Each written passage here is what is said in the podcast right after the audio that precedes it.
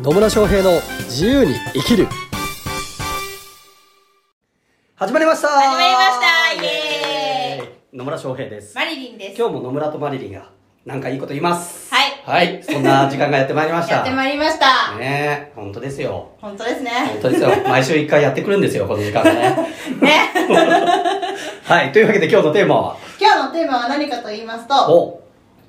影響力を高めるにはどうしたらいいのっていうね、ご質問がありましたので。影響力を高めるにはどうしたらいいのというご質問をいただいたんですよはいありがとうございます質問いたありがだとういございまてす質問お待ちしてますお待ちしてます。ははあ影響力を高めるにはどうしたらいいの、い。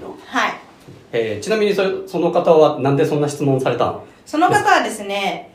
なんだっけ、キャリアコンサルタントをされていては、で、なんか、そのキャリアコンサルタントの中で、中で、影響力を高めたいって言ってました。ははあキャリアコンサルタントの中で影響力を高めたいい。まあちょっとよくわかんないですけどうね、ん。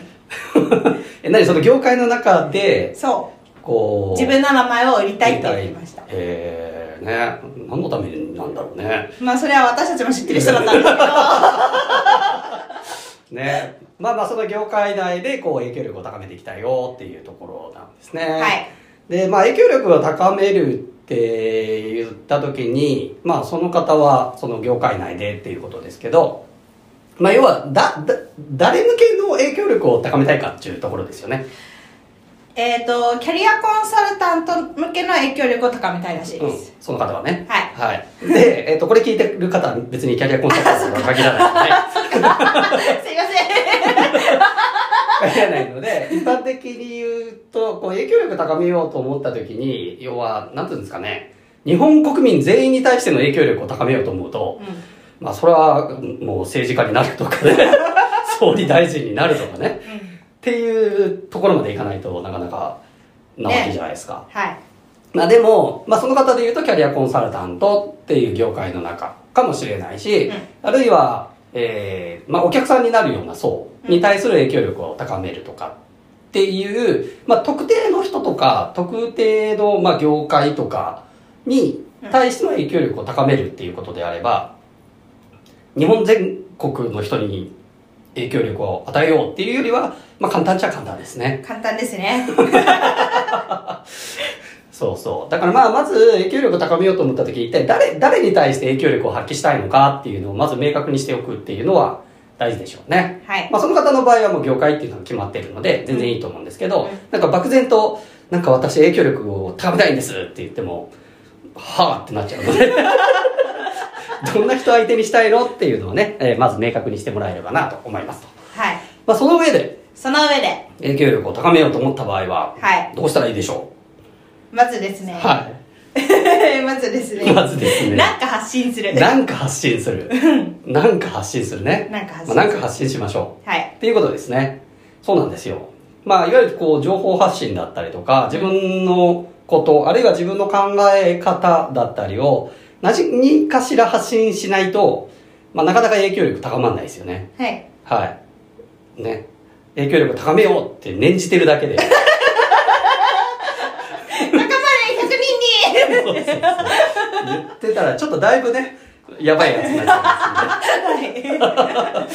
ね、まあもしかしたらそういう力もあるのかもしれない けど、まあ一般的に考えるとね、あの、思ってるだけでは影響力は高まらないです。いそうですねなので、自分の考え方とかを、まあ何かしらの方発信方法で情報発信していくっていうのは大事になってきますはね。いで、その際なんですけど、まあだからそれって、まあ業界向けっていうのもあれば、えっ、と、ターゲット層、まあお客さんになりそうなターゲット層向けとか、まあ、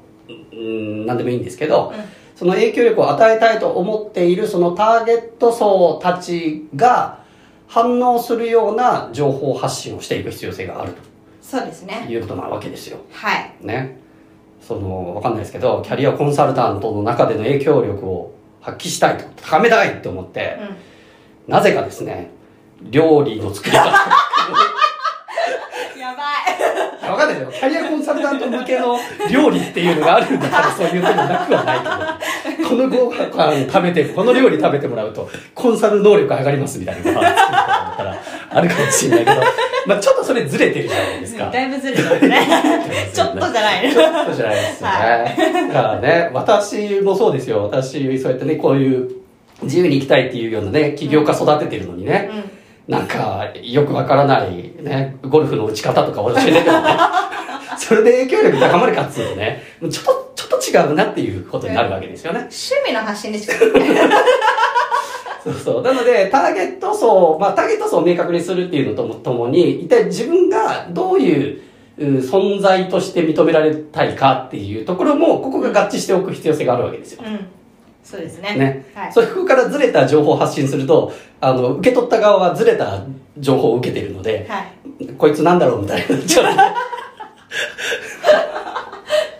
そう ですねですよ。うんはい、えなので、しっかりとこうターゲット層を明確に、まあ、そういう意味で言うと、まず自分がどういう存在でいたいのか、まあ、これね、えー前回だったかな、ブランディングの話で、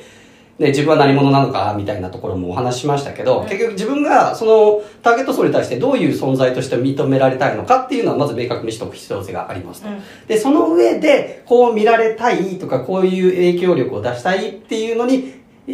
致したような情報を発信していくっていうのが大事になってきますね。ですねはい。はいなんで、わかんないですけど、コンサルスキルこうやったら高まるよ、だったりとか、うえー、あるいは、うん、まあ私の場合だとね、あの、売り方を教えたりとか、んうんあるいは生き方を教えたりとか、 まあね、この番組だと自由に生きるっていうのをテーマにいろいろ発信してるわけですよ。はいで、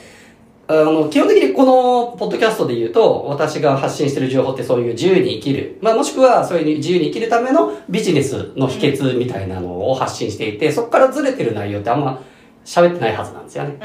んで、で、このポッドキャストを何回も聞いてもらうと、こう、野村翔平っていう人間はこういう考え方なのかとか、こういうノウハウを持ってる人なんだ。あなんかすごいな、みたいなね。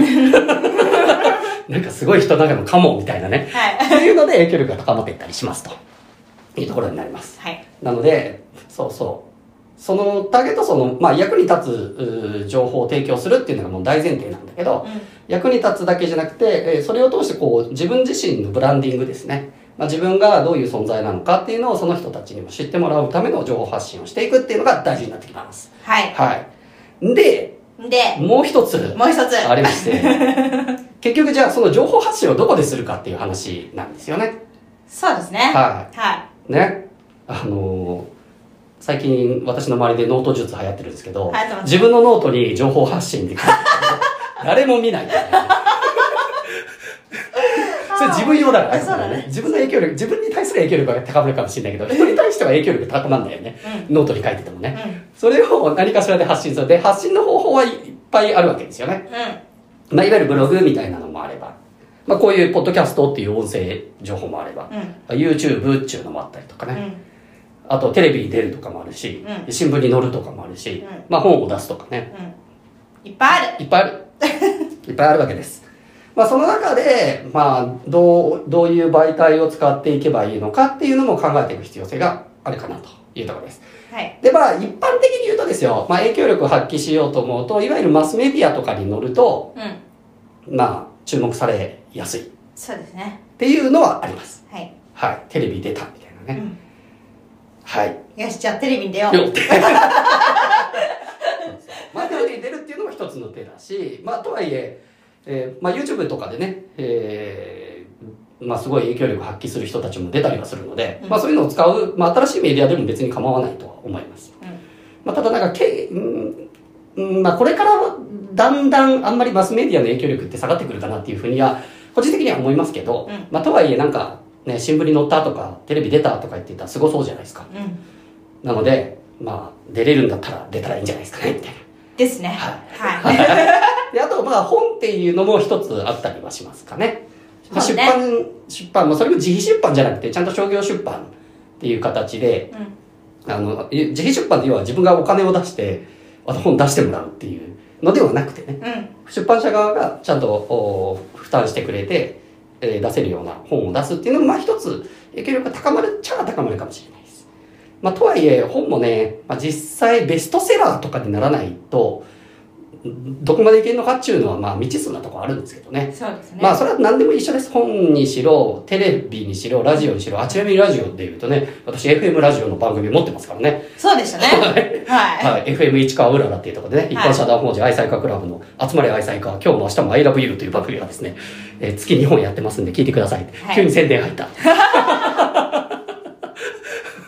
そうそうだから、なので、まあ、ラジオ番組持ってるっちゃ持ってますけど、うんうーん、まあ、そんなね、すごいメジャーな放送局じゃなかったりはするので、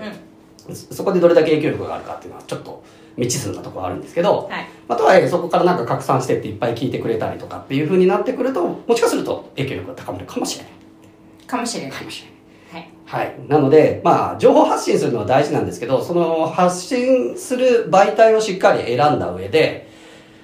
で、そのターゲット層がちゃんと見てくれたり、聞いてくれたり、目にしてくれたりするような媒体に、いい情報発信をするっていうのは大事ですし、あるいはまあ自分のメディア、まあ、例えばブログだったりとか YouTube だったりすると、やっぱそこに集めてくる。